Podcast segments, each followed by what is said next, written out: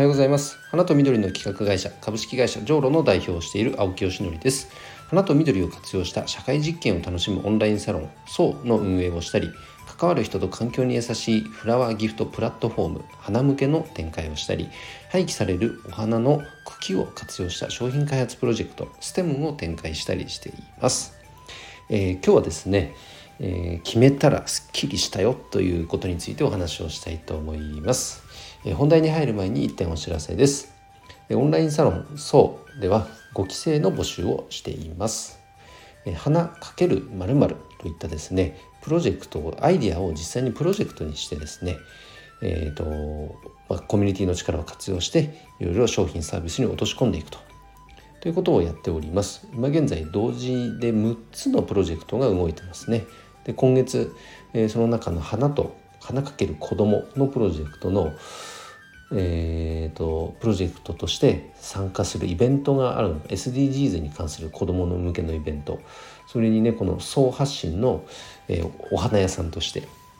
そこのイベントに参加するのでね、こうした具体的な活動が生まれ始めています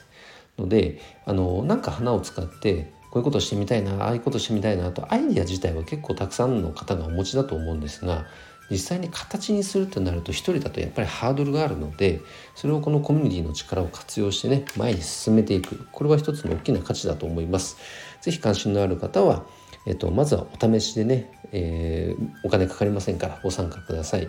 初月いっかげつは無料です。でその後にかげつめから、えー、有料となりますので、えー、楽しそうだなと思ったらにかげつめ以降ご参加いただければよろしいかと思います。お待ちしております。えー、ということで今日ですね、えー、決断したら決めたらすっきりしたよというお話ですが、昨日の配信で損切りのタイミングについてお話をしました。まあ、今までね結構温めてきて、でいざローンチして約いちねん近く、まあ、活動をしてきた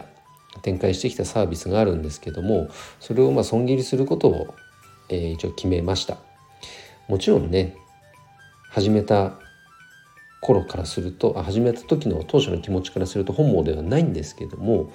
会社を存続させていくっていうことからすればある程度こうルールを決めて、それのルールに基づいて判断しなきゃいけない、この決断しなきゃいけない、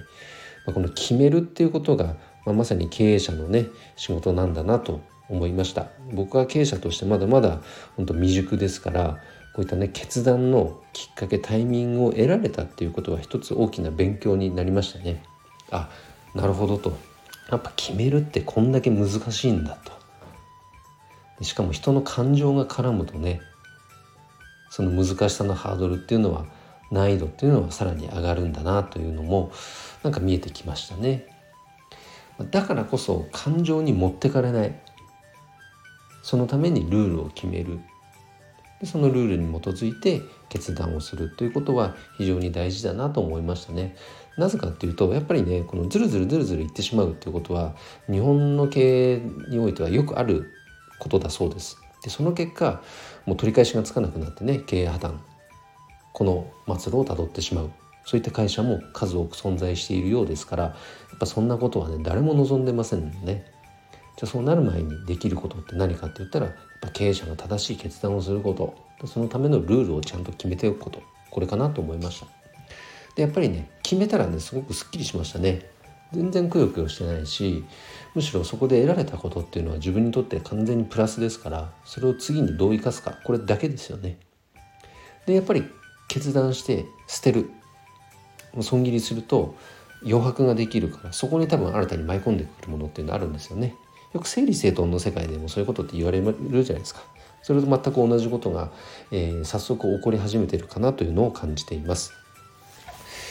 まあ、このね決断する本当にねやっぱ簡単なことではないけれども、これこそまさにね経営者の仕事なんだなというのを今回勉強させていただきました。これねやっぱねこ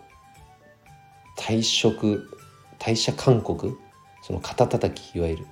をしなきゃいけない立場の人っていうのは、まあ本当にこうね引き締まる身が引き締まるなんて言ったっけ苦しいんだろうなと思いましたね。僕が昔の会社勤めた時の総務の責任者上司があこれやってたんだと思うとね、あ苦しい仕事だったんだなと思いました。うん、だそれの役目をやってくれとか経営者がその人に任命するのも経営者だってやっぱ苦しかったと思いますしね、人生をこの決めるっていうことは本当に大事な仕事なんだなと思います。だからね、これを聞いてくださっている方で経営に携わっている方、もちろん僕よりも経営者の大先輩方ばかりだと思いますけれども、なんかそのね、決めきれてない方、決めきれてないタイミング、その局面を迎えている方がいたら、やっぱりそこはね、感情に持ってかれないようにルールを決める、これがもしできる範疇の話であれば、ぜひそれはしていただければなと思います。参考になったかどうかはちょっとともかくとしても、今日はね、昨日僕がその決断したことによって、えー、こんな必死あの心境になりましたよっていう、今日はシェアのお話でした。聞いてくれてありがとうございました。えー、青木さんいいねと思ってくださった方はシェアなどあシェアじゃないフォローなどをしていただけると嬉しいです。それでは今日の配信は以上で終わります。今日も一日頑張ろう。青木よしのりでした。バイバイ。